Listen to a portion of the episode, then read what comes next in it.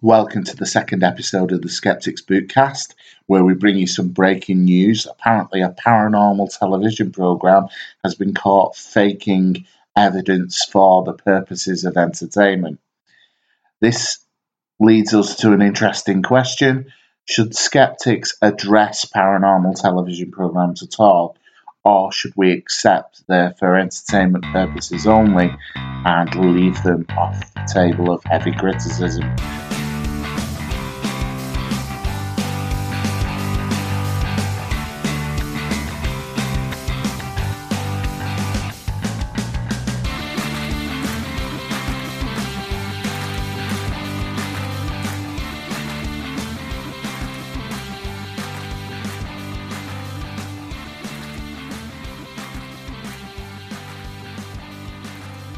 New show, Ghosts of Shepherdstown. Now, I've got to admit, going into this podcast, I haven't watched Ghosts of Shepherdstown, or at least I've not watched enough of it to really make a comment about it. I watched a small segment of it before recording, as I intended originally to make this a review of Ghosts of Shepherdstown. Having watched the material, I've decided against that. It's very much like other ghost stories, except there's a more um, small town America feel to it. Obviously, it's set in one location, which is Shepherdstown. So the story broke. Where I first came across it was on the website Dread Central. They reported on a story that had previously been reported by a paranormal news site called The Inquisitr. Now, w- whether you follow these news sites or not, your opinion of them is going to be very much shaped whether by whether you're a skeptic or a believer. Um, I think the Inquisitr, the stories I've read on it, I don't put much stock in, and I've got to say the same about Dread Central. Although I did have an interaction with the admins of Dread Central recently, and I found them helpful. I found them useful. To they gave me the information that I wanted, and with regards to the story I discussed with them, they actually agreed with me and made amendments to the story based on my suggestions. So I do have a bit more personal experience with the crew at Dread Central. But there's there's been a whole lot of drama. Dread Central have accused the Inquisitr of changing the story, which still looks like evidence they might have done, and throwing them under the bus. We're not going to focus on that all, all that drama. There's enough drama on the internet. Let's focus on this supposed controversy. So, Dread Central reports a few days ago, a story broke online that sent a fair share of shockwaves through the paranormal community. The Inquisitr reported that the Destination American America show, Ghosts of Shepherdstown, was quote unquote staged and fake, saying that the ghost stories and locations are changed by the show's producers to make good television. So, what can we say about that quote straight away in that introduction? Well, I think the first thing that comes to mind to me is no shit, Sherlock. We know that ghost shows have been doing this for years. In his book, Will Storr versus the Supernatural, Will Storr describes going to the set of a most haunted live recording and finding a shooting script which he, he managed to get his hands on, which detailed in the schedule. Um, there were various points that stated an, an event happens, a paranormal event. Now, I'm assuming this was left to um, Yvette Fielding and her co-host Derek Acorah at the time to fill in these events, whatever it was, like, oh, I heard a noise, Derek, or as most haunted is now, somebody threw a horseshoe. Um, so we know this has been going on. Now, what Groff is actually accused of doing here is altering or what Groff and his crew are accused of doing is altering the stories, the eyewitness testimonies of the people in, involved in, in the show, the, the citizens of Shepherdstown who were reporting these these ghosts. I don't ha- actually have that much of a problem with that. I see it as very different than out and out faking evidence. The reason for that being, there's a reason we don't accept eyewitness testimony and anecdote as evidence. And that's because the human memory is flawed. Whatever adjustments the show's producers have instructed these witnesses to make, they probably pale in comparison to the, the adjustments that the witnesses, the eyewitnesses have made themselves in the telling of these stories repeatedly. I'm sure this isn't the first time they've spoken about these experiences. Studies have shown that when we speak about an experience, we exaggerate the points that we think confirm our beliefs or the point that we want to establish by the story, while the other, more mundane, less relevant points become reduced. So these stories are going to be vastly exaggerated already by the time we get to the television show. But the fact that this has caused so much consternation in the paranormal community says something very worrying that we, as skeptics, we should be concerned about. And as skeptical believers, because the two things aren't necessarily unachievable together. You can be a skeptic who ultimately believes, but you're going to approach your belief using the scientific method.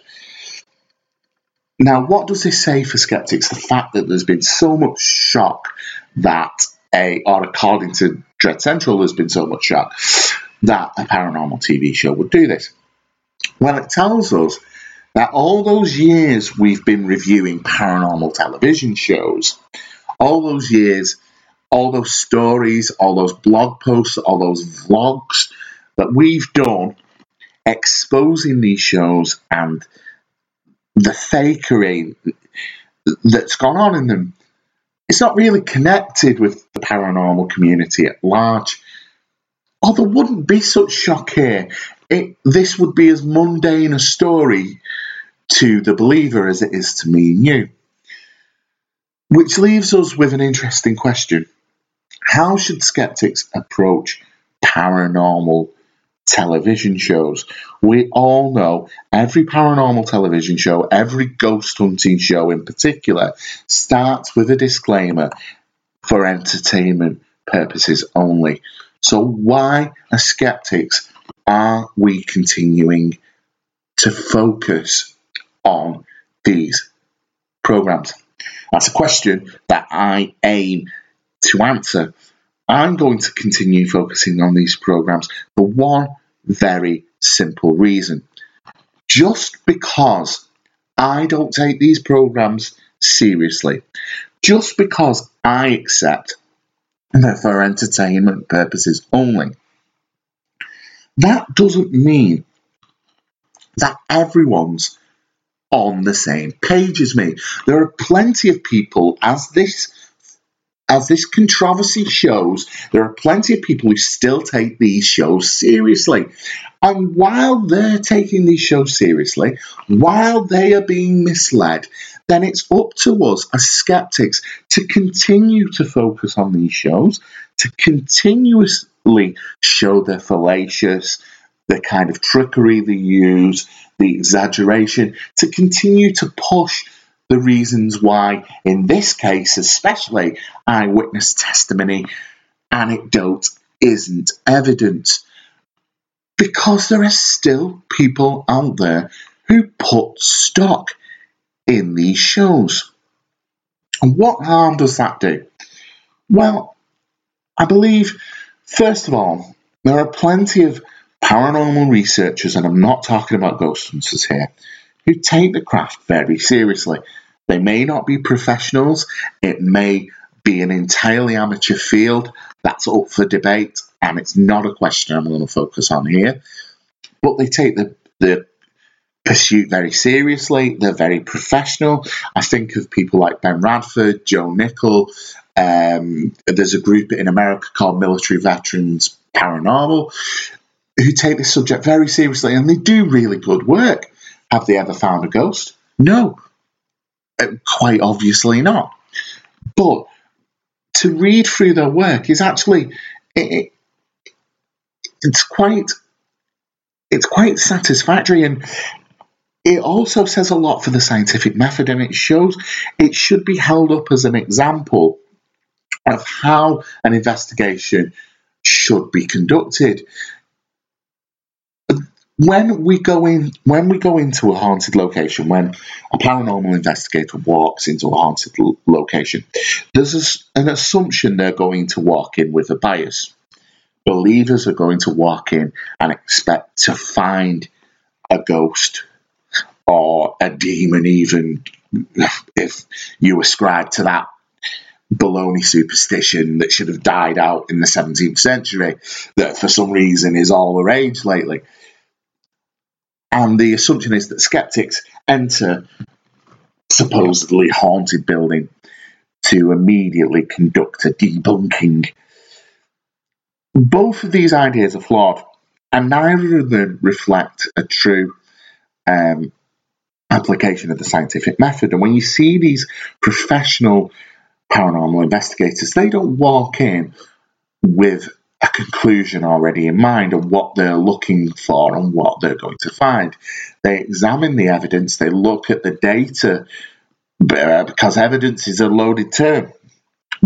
They look at the data that they find and they draw a conclusion from that. If they're obviously, we can't remove personal bias from an investigation. We're human beings, we're all biased, we all have our beliefs what we can do is we can rigorously use the scientific method. We can ensure that we are walking in already armed with dueling hypotheses. Is this a ghost? Is this, or what is it? Let's not make a conclusion before we walk in. The problem with these ghost hunting shows, they always go in with a belief. They always go in looking for a ghost. And let me tell you, if you're looking for a ghost, you will find one. Kenny Biddle, um, a great paranormal researcher, not necessarily sure he'd be comfortable with the term investigator, describes this as anomaly hunting. And it's very true. Anything out of the ordinary, any anything anomalous will be ascribed to some form of paranormal activity by somebody who is operating under their bias. They're not going to look for a rational explanation. And that's what these TV shows do, especially what I found find most vexing about about certain shows and Nick Groff's other show, Paranormal Lockdown, which I've spoken about on my blog site before, is very much guilty of this. Groff walks in with a, a very Christian bias. Um, uh, the same with any group that performs invocations or walks in with the the wearing their religious beliefs on their label. They're not being objective. They're not looking for. They're not looking to collect data. They are looking to confirm their beliefs. We need less paranormal investigators like this, less ghost hunters, and more serious scientific method wielding investigators. Investigators who are going to take it seriously, they're not going to walk in with a bias or as, as little as possible. These ghost hunting TV shows don't help. This is why, as skeptics, we've got to continue to talk about this. We've got to continue to expose these flaws. This report about ghosts of Shepherdstown, this supposed shockwave it's passed through the paranormal community, and I've seen a lot of back and forth on social media about it.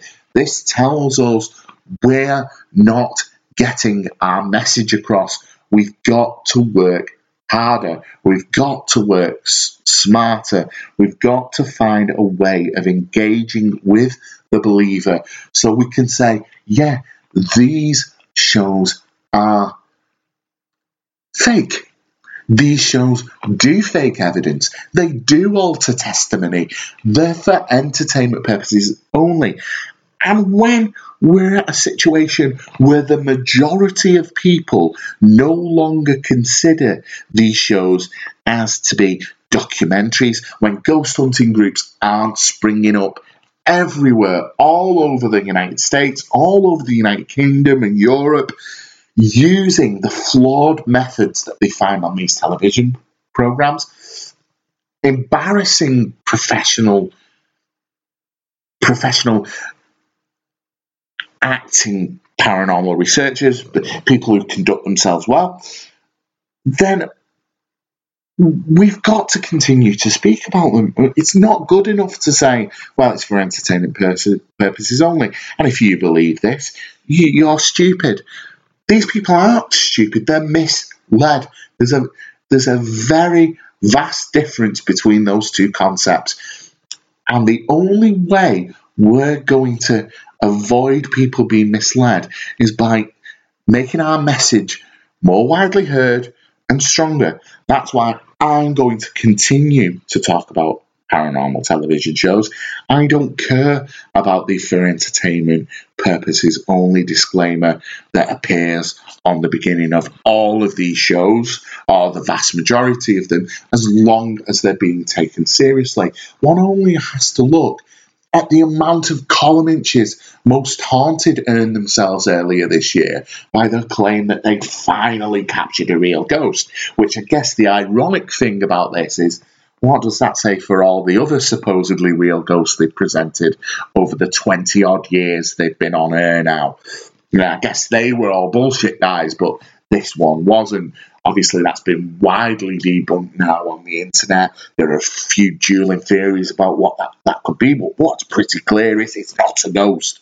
But it got a huge amount of, of press attention, and it really put Most Haunted back on the back on the radar again which is where we don't want it. We we want to get to a situation where uh, people turn on these shows to be entertained. Who finds them entertaining? I'm not quite sure, as I find them utterly tedious and repetitive, and essentially all the same. But until we're at that level, we've got to continue, as much as we, may not want to, to take these things seriously. Thanks for listening today. Um, go to iTunes and you can subscribe. Also, write us a review there, um, which would be great. There's our Facebook page, Skeptics Boot the Rational Paranormal. You can go there and like, and there's I post all sorts of different things from both myself and other skeptical bloggers.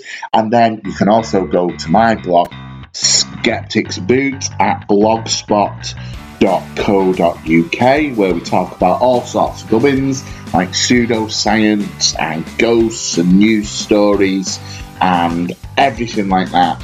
So come along and take part and have a read of what we've got to offer. Uh, promise I'll get try and get better at this plugging part. Okay, so you lot have a good day and I hope you enjoyed the episode.